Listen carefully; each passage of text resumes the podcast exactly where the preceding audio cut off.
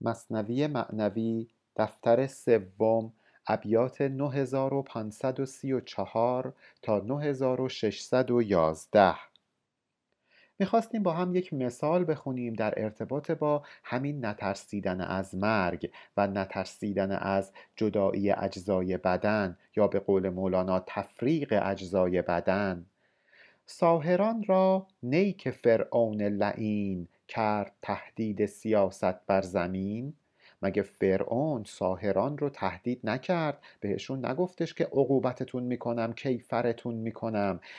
یادتون هست که حضرت موسی وقتی که رفت پیش فرعون فرعون بهش گفتش که باید به من یه مدت فرصت بدی. حضرت موسی هم پذیرفت. فرعونم رفت سراغ ساهران معروف و دو نفر از اونها انتخاب شدن. اونها هم رفتن با پدرشون مشورت کردن. پدرشون بهشون گفت اگه می‌خواید ببینید موسی واقعا ساهره یا فرستاده خدا ببینید وقتی خوابش برده سحرش عمل می‌کنه.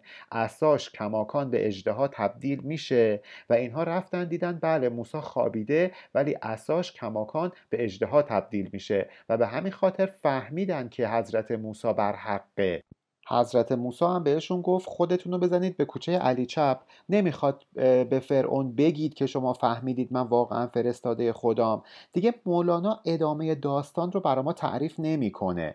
میره سراغ داستانهای دیگه و اینجا دوباره برمیگرده و انگار یه اتفاقایی افتاده. به هر حال فرعون فهمیده که اینها به حضرت موسی ایمان دارن و بهشون میگه که اگه بخواید بر ایمانتون به حضرت موسی پایبند باشید منم میکشمتون به قتلتون میرسونم شکنجتون می‌کنم که ببرم دست و پاتان از خلاف.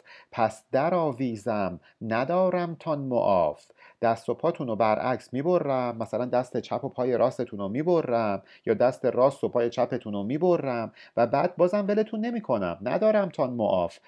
نهایتا در آویزم یعنی شما رو به دار می‌کشم.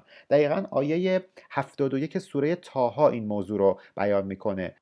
طبق این آیه فرعون به ساهران میگه که رفتید به موسی ایمان آوردید بدون اینکه من بهتون اجازه بدم. واقعا که حضرت موسی خودش ساهره و استاد شما ساهراست شما هم رفتید به استاد خودتون ایمان آوردید. پس منم دست و پاتون رو برخلاف هم می‌برم. بعدم به درخت خورما دارتون می‌زنم. اون وقت می‌فهمید که کیفری که من براتون دارم سختره یا کیفری که مثلا خدای حضرت موسی.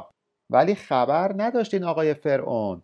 او همی پنداشت کیشان در همان وهم و تخویفند و وسواس و گمان که بودشان لرزه و تخویف و ترس از توهمها و تهدیدات نفس.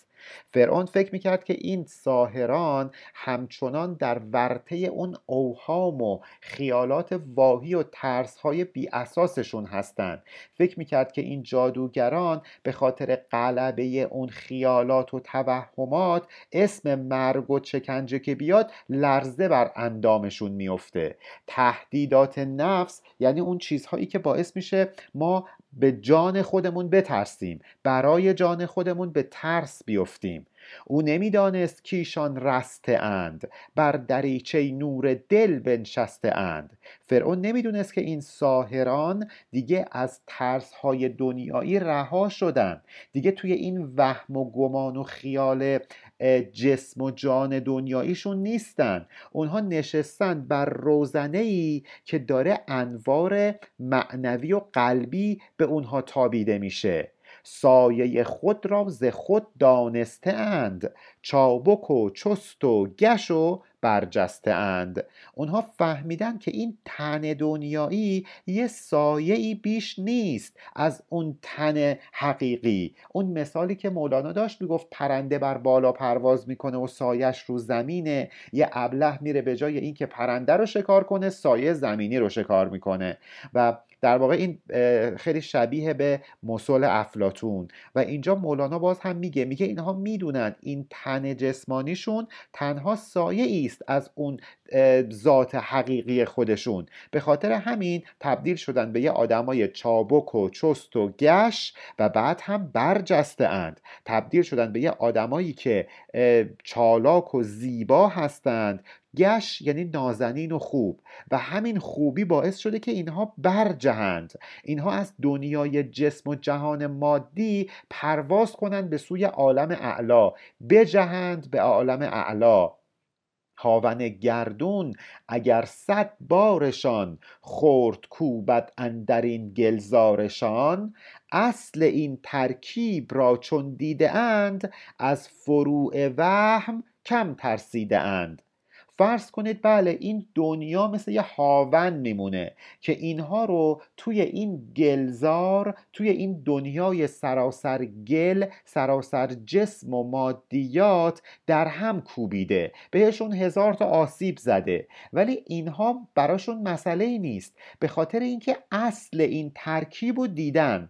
وقتی شما اصل رو متوجه باشی دیگه توجهی به وهم که فرع هست نمی کنی دیگه از فرع نمی ترسی وهم اینجا چیه؟ همون دقدقه ها و وسوسه های زندگی دنیایی. همون ترس از شکنجه های فرعون در مقابل ترس از عذاب الهی. این جهان خواب است اندر زن است. گر رود در خواب دستی باک نیست. این دنیا مثل خواب میمونه. حالا فرض کن شما در عالم خواب یه دستتو از دست بدی. اشکالی نداره نمیترسی که. چون بیدار میشی می‌بینی دستت سر جاشه. اون ساهران همین موضوع رو متوجه شده بودن. می‌گفتن فرض کنیم توی این دنیا آقای فرعون شما یه دست ما رو هم قطع بکنیم. ما نمیترسیم. چون وقتی بیدار شیم از این خواب دنیایی بیدار شیم می‌بینیم اتفاقا با از دست دادن اون دستمون نه تنها چیزی از جیبمون نرفته بلکه خیلی چیزهای دیگه بهمون داره داده میشه. ما ترس و باکی نداریم از اینکه توی این دنیای دستای پامونو ازمون بگیری. گر بخوابن در سرت ببرید گاز هم سرت برجاست هم عمرت دراز. گاز یعنی قیچی. اینکه ما میگیم گاز انبر یعنی انبری که مثل قیچی میمونه. توی این بیت میگه که اگر ما توی خواب با یه گاز یا با یه قیچی بیان سرمون رو ببرن وقتی بیدار بشیم می‌بینیم نه تنها سرمون سر جاشه بلکه اتفاقا طبق تعبیر خواب اگه کسی توی خواب سرش رو از دست بده عمرش هم دراز میشه. پس ترسی نداریم از اینکه توی این دنیا که مثل خواب میمونه تو به ما آسیبی بزنی ای فرعون. گر ببینی خواب در خود را دونیم تندرستی چون بخیزی نی سقیم. اگه تو خواب ببینی که یکی اومده تو رو به دو, به دو نیم تقسیم کرده وقتی از خواب بلند بشی می‌بینی هیچ چیز نیست. خیلی هم سالمی تندرستی حاصلا در خواب نقصان بدن نیست باکو. نی دو پاره شدن. منظورم چیه؟ خلاصه اگه تو خواب تو ببینی یک نقصانی به بدنت وارد میشه اصلا نباید بترسی. اصلا اگر ببینی توی خواب تو رو به دو صد پاره کردن تو رو دیویس قسمتت کردن باز هم نباید بترسی. این جهان را که به صورت قائم است گفت پیغمبر که حلم نائم است. حلم یعنی رویا. نائم یعنی کسی که در خواب از نوم میاد به معنی خوابیدن. اتفاقا حدیث نبوی هم داریم. میگه این دنیایی که شما فکر می‌کنید حالا خیلی زواهر زیبا داره و قائم و پابرجاست در واقع رویای یک فردیه که به خواب فرو رفته. ما ممکنه این موضوع رو بدونیم و قبول کنیم ولی مهم اینه که با پوست و استخونمون این موضوع برامون نهادینه بشه. ما خیلی چیزا رو می‌دونیم ولی بهش یقین و باور نداریم. می‌دونیم دروغ گفتم بده ولی دروغ میگیم.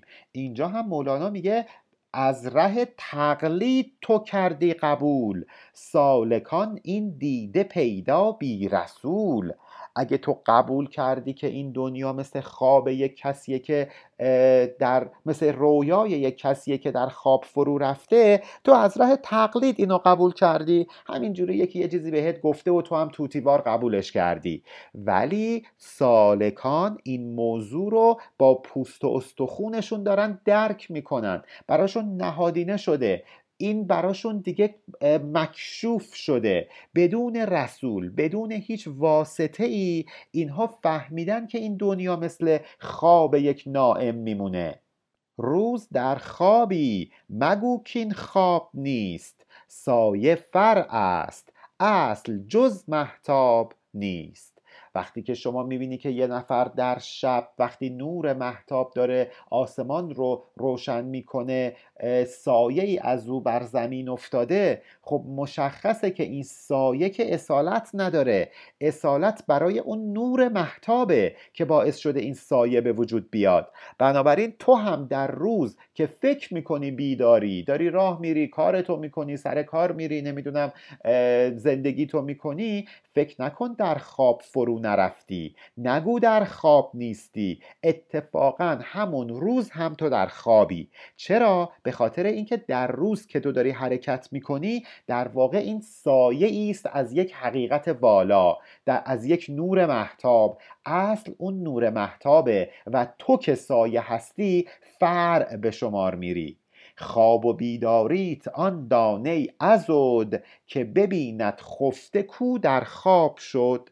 این که تو توی این دنیا گاهی اوقات بیداری گاهی اوقات به خواب میری مثل این میمونه که یه نفر توی خواب ببینه که خوابیده به خواب فرو رفته. مثلا من امشب خوابیدم شب خواب می‌بینم که رفتم توی یه بیابونی اونجا خوابیدم یه اتفاقی برام میفته اون خواب دوم خوابیه که من دارم توی رویا می‌بینم.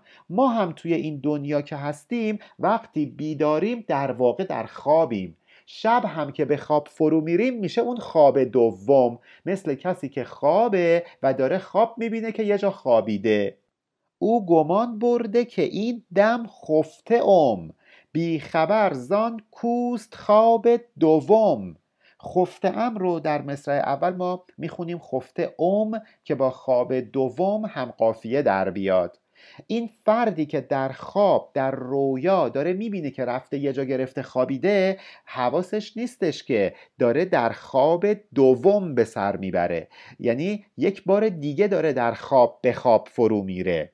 کوزه گرگر کوزه ای را بشکند چون بخواهد باز خود قائم کند. همینطور که وقتی یه کوزهگری یه کوزه از دستش بیفته بشکنه می‌تونه دوباره اون رو تبدیل به کوزه بکنه؟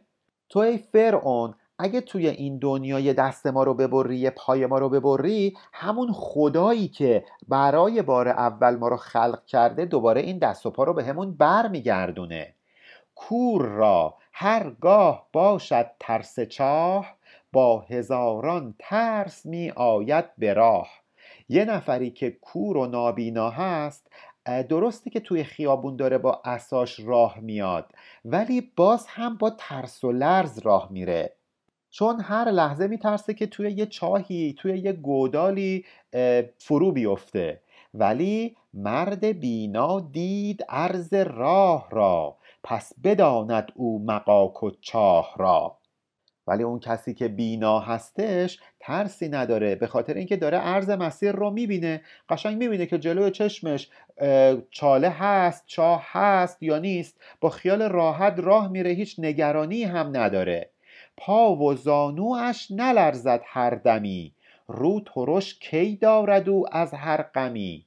وقتی که داره جلوی راه رو می‌بینه اصلا نمیترسه. قشنگ داره مسیرش رو می‌بینه. پا و زانوش هر لحظه به لرزش نمیفته که مبادا الان بیفتم توی یه چاهی چاله ای چیزی. به خاطر همین اصلا اندوه و غم برای او معنی نداره. به همین ترتیب کسی که دارای بصیرت باشه ببینه که بریده شدن دست توی این دنیا یعنی چی؟ مثل همون فرد بینا میمونه. اصلا پاش نمیلرزه. قشنگ قبول می‌کنه. مثل اون فرد کور نیست که مثلا وقتی که داره راه میره از چاله بترسه. این فرد اونجوری نیست که بله ممکنه بیفته و بمیره ولی با ترس و لرز بمیره. مثل اون فرد بسیر میمونه که هیچ ترسی از مرگ نداره. به خاطر اینکه به صورت مشخص می‌دونه که بعد از مردن قراره که چه دنیایی نصیبش بشه چه عالمی نصیبش بشه. همه ماها میمیریم. ولی بعضیامون با ترس و لرز بعضیامون با آرامش خاطر. یک فرد نابینا راه میره یک فرد بینا هم راه میره. ولی فرد نابینا با ترس و لرز فرد بینا با آرامش خاطر. بنابراین ساهران داستان ما هم ترسی از شکنجه ندارن که فرعون بهشون میگه که من شکنجهتون می‌کنم چرا به موسی ایمان آوردید؟ خیز فرعونا که ما آن نیستیم که به هر بانگی و قولی بیستیم. ساهران رو می‌کنن به فرعون بهش میگن که بلند شو برو دنبال کار دی فرعون. ما از اونایی نیستیم که با هر بانگ و قولی از مسیر مستقیم خارج بشیم. با هر تهدیدی در واقع لرزه بر انداممون بیفته. در اصطلاح ما بیدی نیستیم که با این بادها به لرزه بیفتیم. خرقه ما را بدر دوزنده هست ورنه خود ما را برهنه بهتر است. بیا این لباس ما رو اصلا ازمون بگیر پاره پاره کن ما رو لختمون کن. مطمئنیم که یه دوزنده ای هست که برامون دوباره لباس بدوزه. اصلا اگر لباسی هم برامون دوخته نشه همین که لخت باشیم خیلی هم بهتره. شما لباس رو ترجمه کنید جسم و اوریان بودن رو در نظر بگیرید روح مطلق. اینجا ساهران به فرعون میگن که بیا این لباس تن ما رو از هم بدر. یعنی ما رو بکش. این تن جسمانی رو از روحمون جدا کن. ما ترسی نداریم. به محض اینکه بمیریم در عالم دیگر خدا بهمون به یه جسم دیگه میده که این روحمون در اون جسم تجلی پیدا بکنه. اصلا به فرض که جسمی هم بهمون به داده نشه. همین که این روحمون اوریان باشه خیلی هم بهتره. بی لباس این خوب را اندر کنار خوش درآریم ای عدو نابکار. اینجا خوب یعنی معشوق زیبارو یعنی ذات باری تعالی. همینطور که انسان وقتی می‌خواد با یه معشوق زیبایی هم بستر بشه لباسهاشو در میاره تا اینکه بدون هیچ حد و مرزی با او یکی بشه اینجا هم ساهران به فرعون میگن که ما اصلا می‌خوایم این روحمون اوریان بشه. تا اینکه بریم با معشوقمون که همون خوب هست همون خداوند هست هماغوش بشیم. به او رو در آغوش خود بکشیم. ای عدو نابکار ای فرعونی که دشمن نابکار ما و خداوند هستی. خوشتر از تجرید از تن و از مزیج نیست ای فرعون بی الهام گیج. مزاج رو ما مزیج خوندیم که با گیج در واقع همقافیه باشه. با ساهران به فرعون رو می‌کنند و بهش میگن ای فرعون احمق ای فرعونی که معرفت باطنی نداری. تو نمی‌دونی که هیچ چیز لذت بخشتر از این نیست که مجرد بشی رها بشی از بدن مادیت از این مزاج طبیعی و بشری رها بشی و بری در آغوش اون معشوق خوب زیبارو. ما رو از مرگ میترسونی؟ این مرگ برای ما لذت بخشتره. وقتی که حضرت علی میگه فز تو و رب الکعبه یعنی واقعا من رستگار شدم راحت شدم از دست این دنیا. اون وقت ما بیایم حضرت علی رو از مرگ بترسونیم؟ برای کسی مثل مولانا مرگ یوم العرسه روز عروسیه. الان در سالگرد فوت مولانا در قونیه جشن می‌گیرن. خودش اینو خواسته. بهش میگن یوم العرس یعنی روز عروسی مولانا. چون با همون معشوق خوب زیباروش داره میره تو هجله. با او داره ازدواج می‌کنه عروسی می‌کنه با او داره یکی میشه به وسالش می‌رسه. چه جای ترس از مرگ برای این چنین آدمهایی؟ ماها آدمایی که سطحمون پایینه هر لحظه میفتیم توی یک دام شهوت و کوتهبینی های خودمون. ولی یه نفر که از بالا داره این دنیا رو می‌بینه اصلا در دام این لذات فرو نمیفته که از مرگ بخواد بترسه. مدانای داستان می‌خواد برامون بگه که همین موضوع رو بیان بکنه. یه استری بوده با یه شطور. استر همون قاطره. یه قاطر رو می‌کنه به شطور میگه من دارم راه میرم همش میفتم تو این چاله چوله ها. تو چرا وقتی که راه میری اصلا نمیافتی؟ شطورم بهش میگه به خاطر اینکه چشمام قوی تر از توه. قد و قامتم از تو بلندتره. من از سطح بالاتری زمین رو می‌بینم. در واقع توی این مثالی که مولانا می‌زنه کسانی که اسیر زیبایی های دنیا شدن قاطرن که از پایین می‌بینن. ولی شطور مثال اولیاء الله بلا تشبیه که دنیا رو از بالا می‌بینن. یعنی در دام لذات نمیافتن. گفت استر با شطور ای خوش رفیق در فراز و شیب و در راه دقیق تو نه آیی در سر و خوش می روی من همی آیم به سر در چون قوی.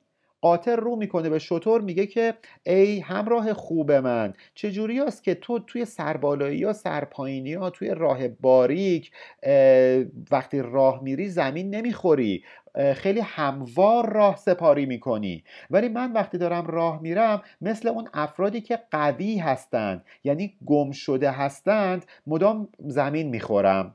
من همین افتم به رو در هر دمی. خواه در خشکی و خواه در نمی.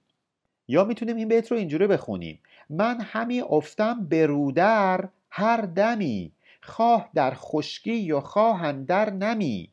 فرقی نمی‌کنه. در هر دو حالت معنیش اینه که هر جا می‌خواد خشک باشه می‌خواد مثلا مسیر خیس و مرتوب باشه. من هر لحظه با سر می‌خورم زمین.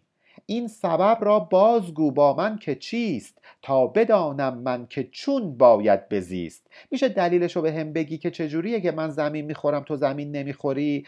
من می‌خوام این علت رو به هم بگی تا اینکه یاد بگیرم چجوری زندگی کنم. گفت چشم من ز تو روشنتر است بعد از آن هم از بلندی ناظر است. شطور میگه دو تا دلیل داره. یکی اینکه چشم من از تو روشنتره روشن بینتره بیناتره. یکی همی که من قدم از تو بلندتره. به خاطر همین از بلندی زمین رو نگاه می‌کنم. چون برایم بر سر کوهی بلند آخر عقبه ببینم هوشمند.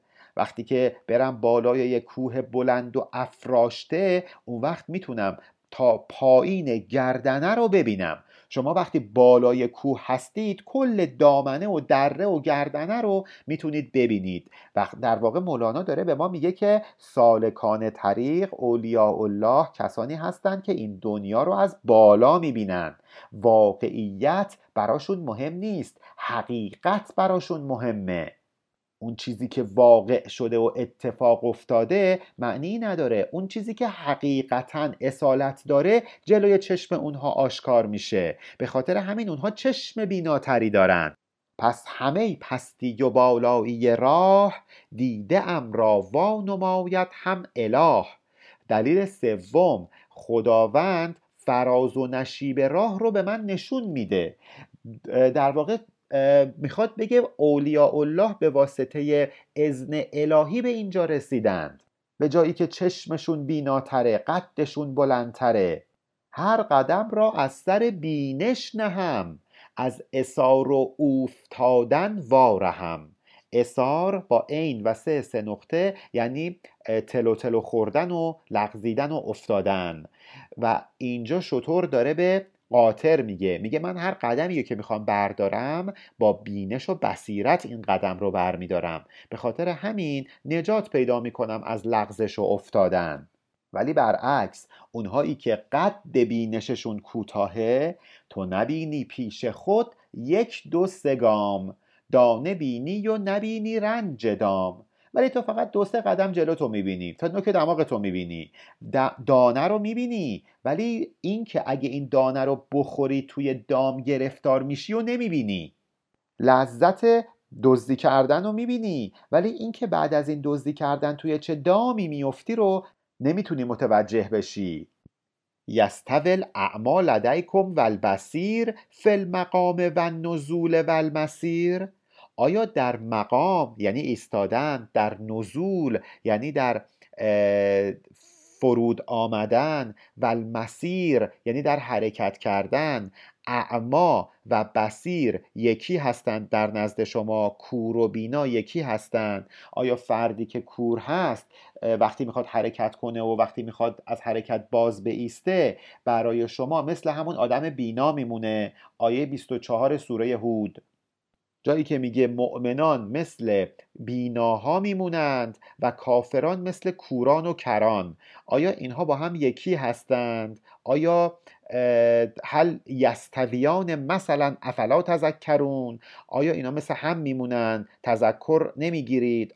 متذکر حقیقت نمیشید. نمی‌خواید حقیقت رو بفهمید. چون جنین را در شکم حق جان دهد جذب اجزا در مزاج او نهد.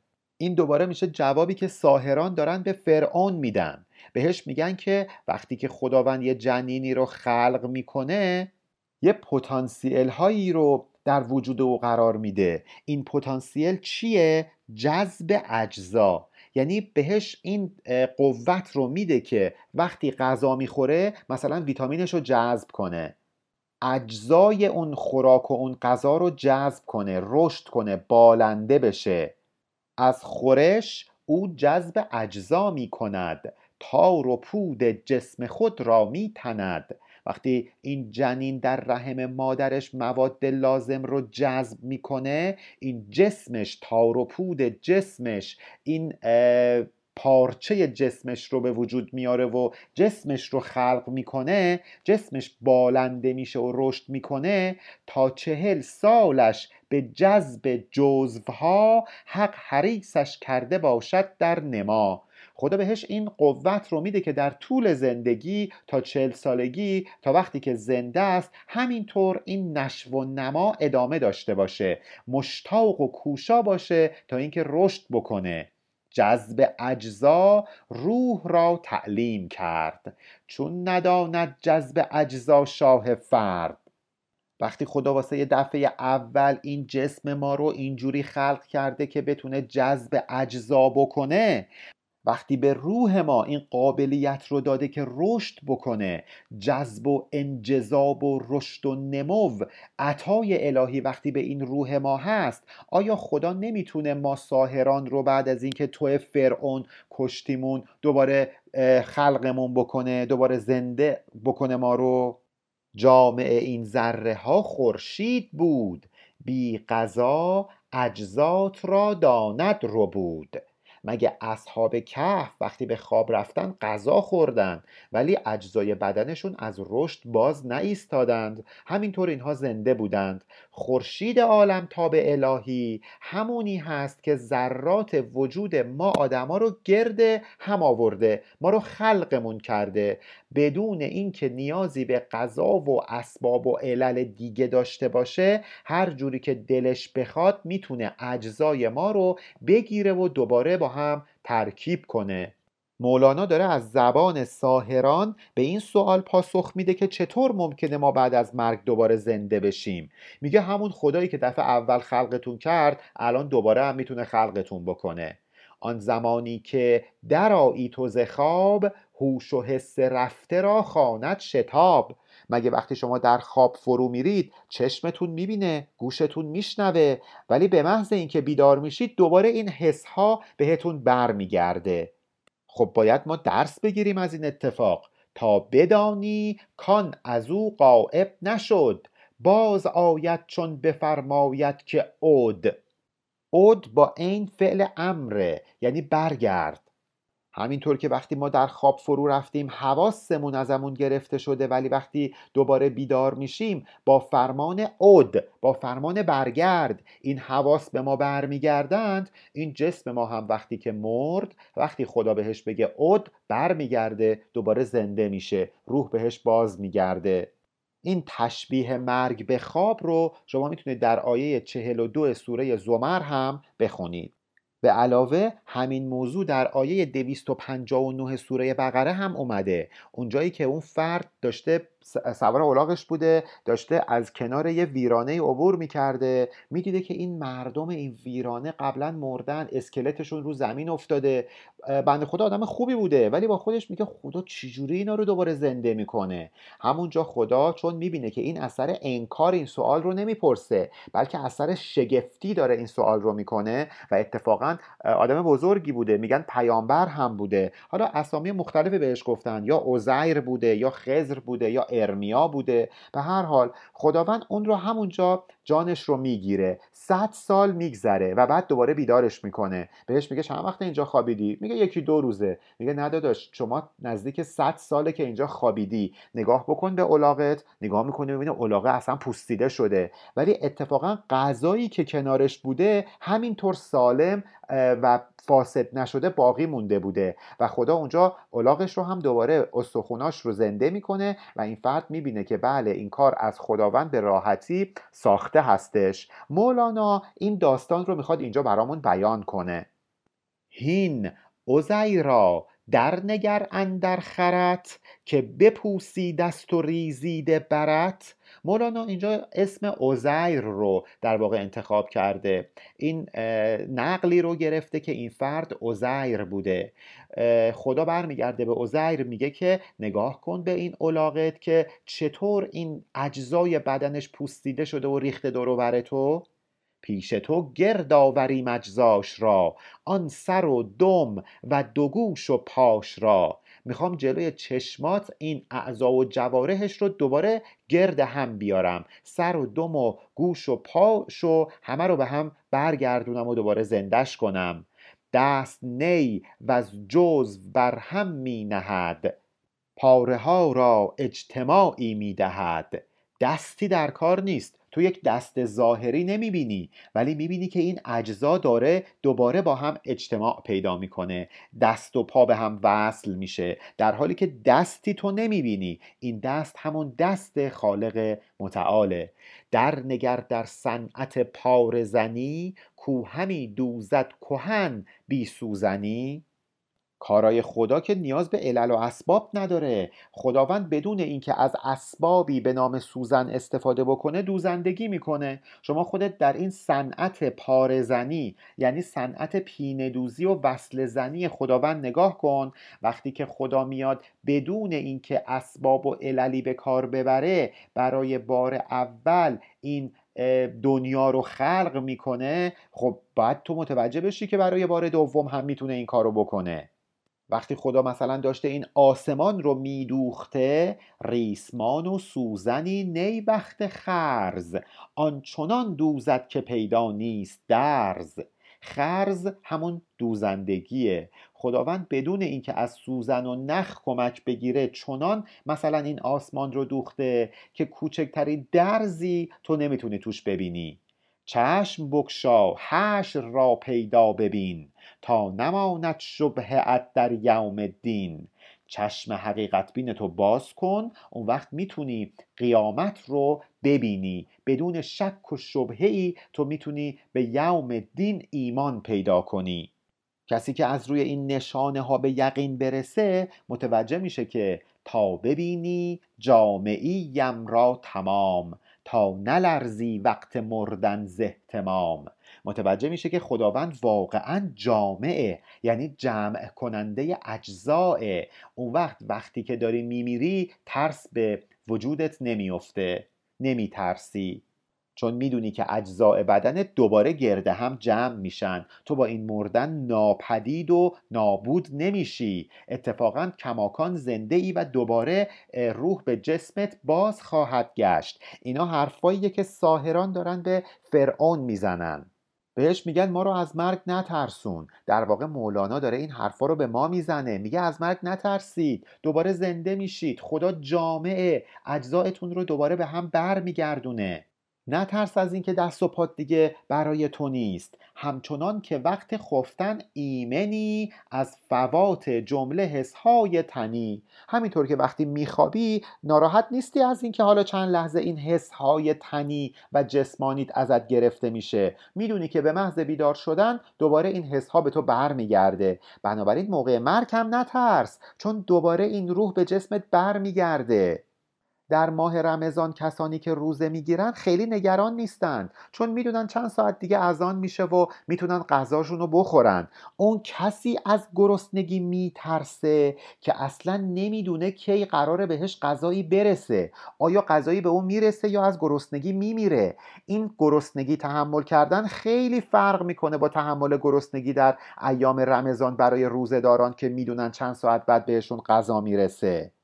روزدار ترسی از گرسنگی نداره چون نگران این نیست که غذاش بهش نرسه. غذا توی یخچالشون هست ولی اون کسی که تو بیابان گرفتار گرسنگی شده اونه که از گرسنگی میترسه. پس ما هم از مرگ نباید بترسیم. به خاطر اینکه باید بدونیم که بعد از مرگ برای ما یه جسم دیگه تو یخچال گذاشتن بهمون میدن. مثل کسی که به خواب فرو رفته و از دست دادن حواستش به او ترسی وارد نمی‌کنه. بر حواس خود نلرزی وقت خواب گرچه میگردد پریشان و خراب. نگران حواست نیستی. هرچند که موقعی که در خواب فرو رفتی این حواست پریشان و خرابه. دیگه کار نمی‌کنن. یا به عنوان مثال وقتی یه پدر و مادر فرزند جوانشون رو از دست میدند ببینید چقدر ناراحت میشن. اصلا نمیشه تصور بکنه آدم که بخواد یه روز بچهش رو از دست بده. ولی یه شیخی بوده که دو تا از بچه هاش جلو چشمش میبیرن ولی این شیخ خم به ابرو نمیاره. ببینیم چه اتفاقی میفته که این شیخ اصلا حتی یه قطره گریه هم نمی‌کنه برای مرگ فرزندانش. بود شیخی رهنمایی پیش از این. آسمانی شمع بر روی زمین. قبلا در روزگاران قبل یه شیخ رهنما و راهبری بود یه شیخ واصلی بود که مثل شمع آسمانی روی زمین نورافشانی می کرد مردم رو از نور بصیرت و معنویت خودش بهرهمند می کرد چون پیمبر در میان امتان در گشای روزه دارالجنان. مثل پیامبری بود در بین مردم خودش که در بهشت دارالجنان رو به روی اونها باز می‌کرد. دارالجنان یعنی جایی که پر از جنت سرسبز باغه گفت پیغمبر که شیخ رفته پیش چون نبی باشد میان قوم خیش.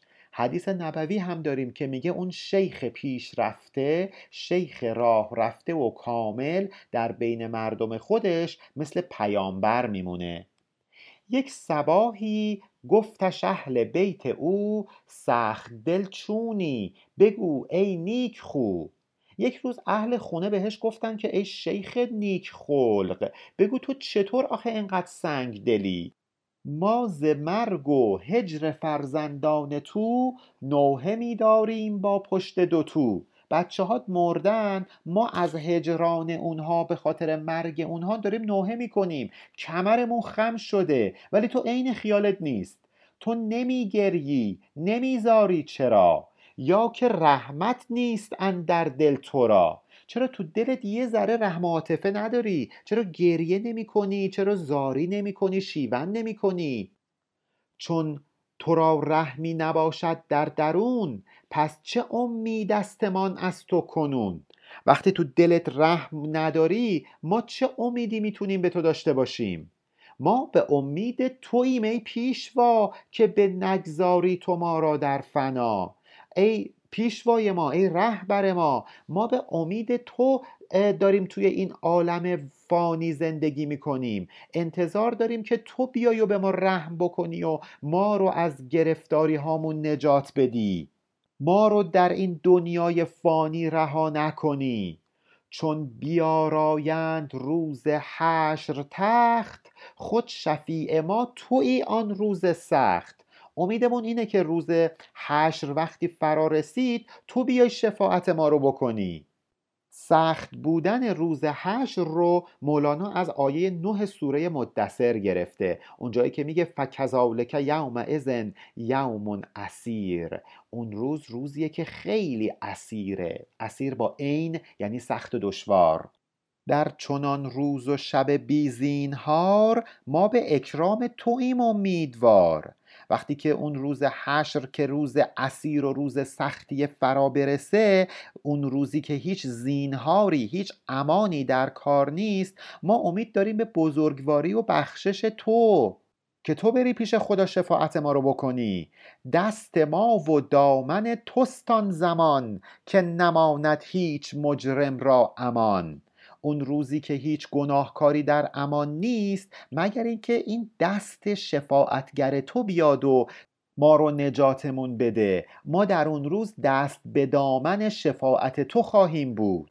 گفت پیغمبر که روز رست خیز کی گذارم مجرمان را اشک ریز حدیث نبوی داریم که میگه شفاعتی لأهل الکبائر من امتی. شفاعت من مال اون کسانیه که تو امتم گناهان کبیره کردن.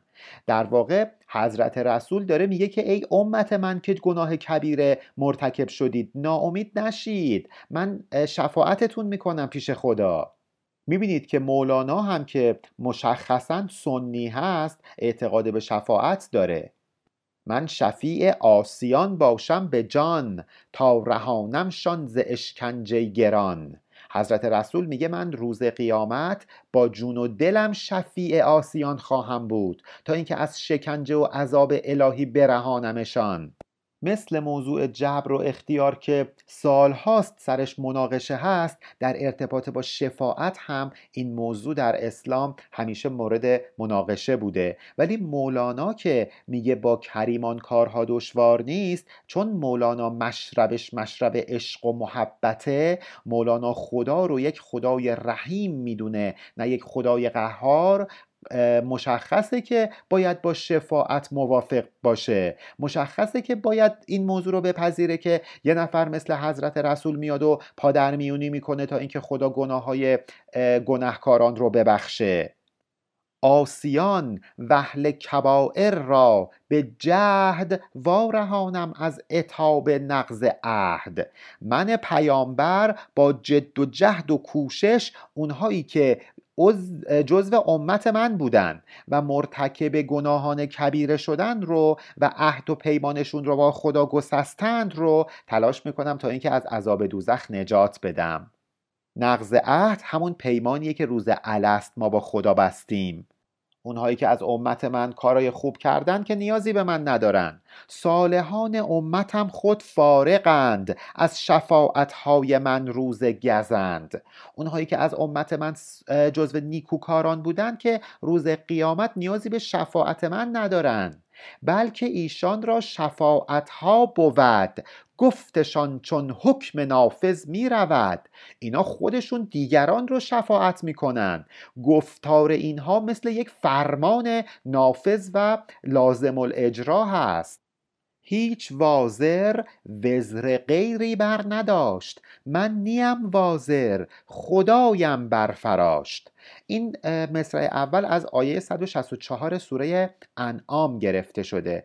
اونجایی که میگه ولا تزر وازرتون وزر اخرى هیچ گناهکاری گناه دیگری رو نمی‌تونه به دوش بکشه. اینجا هم پیامبر میگه که من نه اینکه فکر بکنید قراره که بیام وزر و گناه کس دیگری رو به دوش بکشم. نه من به خاطر اون مقام پیامبری که دارم خداوند به من یک لطفی کرده منو برفراشته به من یک مقام عالی داده. من به خدا نمیگم به جای اون منو محاکمه کن. من قرار نیست مسئولیت گناه کسی رو داشته باشم. من باعث میشم که خدا به خاطر اسمت و به خاطر مقام والایی که دارم اونها رو ببخشه. آن که بی وزر است شیخ است جوان در قبول حق چو اندر کف کمان. کسی که مقام اسمت داره ای جوان مثل اون آدمی میمونه که کمان رو محکم تو دستش گرفته. این فرد هم به راحتی حق رو میاد تو دستش می‌گیره. عبایی نداره از پذیرش حق. به همین خاطره که به قول مولانا گفت پیغمبر که شیخ رفته پیش چون نبی باشد بیان قوم خیش. به همین خاطره که این آدم مثل پیامبر میشه در بین مردم خودش. شیخ کب ود پیر یعنی موسپید معنی این مو بدان ای بی امید. از لحاظ لغوی شیخ یعنی کسی که کهنسال پیر موهاش سپید شده. ولی مولانا میگه منظور من از شیخ کسی نیست که همینجوری پیر شده باشه. می‌خوام براتون بگم معنی این موی سپید چیه. هست آن موی سیه هستی اوی تازه هستیش نماند تای موی. موی سیاه نشانه انانیت و غرور و خودپرستی فرده که در این شیخ سپید موی اثری از اون موی سیاه دیگه وجود نداره. چون که هستیش نماند پیر اوست گر سیه مو باشد او یا خود دوموست کسی که این هستی و این انانیت و غرور خودش رو از دست داده باشه و کنار گذاشته باشه از دام خود پرستی رها شده باشه ما به اون آدم میگیم پیر به اون آدم میگیم شیخ. حالا می‌خواد سیه مو باشه می‌خواد دومو باشه یعنی موی دورنگ و جوگندمی داشته باشه. پس منظور ما از شیخ کسی نیست که حتما پیره و موهاش سپیده. کسیه که از دام انانیتش نجات پیدا کرده باشه. هست آن موی سیه وصف بشر. نیست آن مو موی ریش و موی سر. منظور ما از موی سیاه این موی سر و ریش نیست. موی ظاهری نیست. بلکه منظورمون از موی سیاه وصف بشره. اوصاف انسانی و اوصاف مادی بشره همین شهوات و غرور بشره. عیسی در مهد بردارد نفیر که جوان ناگشته ما شیخیم و پیر. حضرت عیسی وقتی توی گهواره فریاد زد که من هنوز جوان نشده شیخ و پیر شدم آیه سی سوره مریم اونجایی که میگه عیسی توی گهوارش میگه من بنده خدام همون کسی که خدا به هم کتاب داده منو پیامبرم کرده. خب بهترین مثال واسه همین مدعاست. کسی که سن کم داره اینجا شیخ شده پیر شده. گر رهید از بعض اوصاف بشر شیخ نبود کهل باشد ای پسر. کهل یعنی میان سال. کسی که مثلا سی چل پنجاه سالشه. اینجا مولانا میگه بعضی از این سالکان از همه اوصاف بشر خلاص نشدن. از همه این موهای سیاه خلاص نشدن. از بعضی از اوصاف بشر خلاص شدن. این آدم هنوز شیخ نشده. هنوز پیر نیست. بلکه کهله میان ساله. مثل کسی که سی چل پنجاه سالشه. چون یکی موی سیه کان وصف ماست نیست بر وی شیخ و مقبول خداست. وقتی این آدم میشه شیخ مقبول خدا که حتی یک تار موی سیاه هم که منظورمون همون اوصاف بشری هست در این سالک باقی نمونده باشه. چون بود مویش سپید ار با خود است او نپیر است و نخاص ایزد است شاید یه نفر باشه که در ظاهر پیره موهای سر و ریشش هم سپیده ولی این آدم از نظر ما نه پیره نه خاص ایزد نه در شمار بندگان خاص خداوند.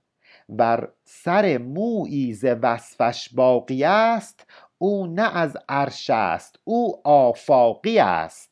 اگه به اندازه سر مویی اوصاف بشری در او باقی مونده باشه دیگه اون آدم آسمانی نیست. آفاقی زمینیه. بعد از این توضیحاتی که مولانا داد حالا برمیگرده به ادامه داستان. می‌خواد برامون بگه چرا این شیخ برای مرگ فرزندانش گریه نمی کرد که ما انشاءالله در ابیات بعد با هم می‌خونیم. پایان بیت 9611 علی ارفانیان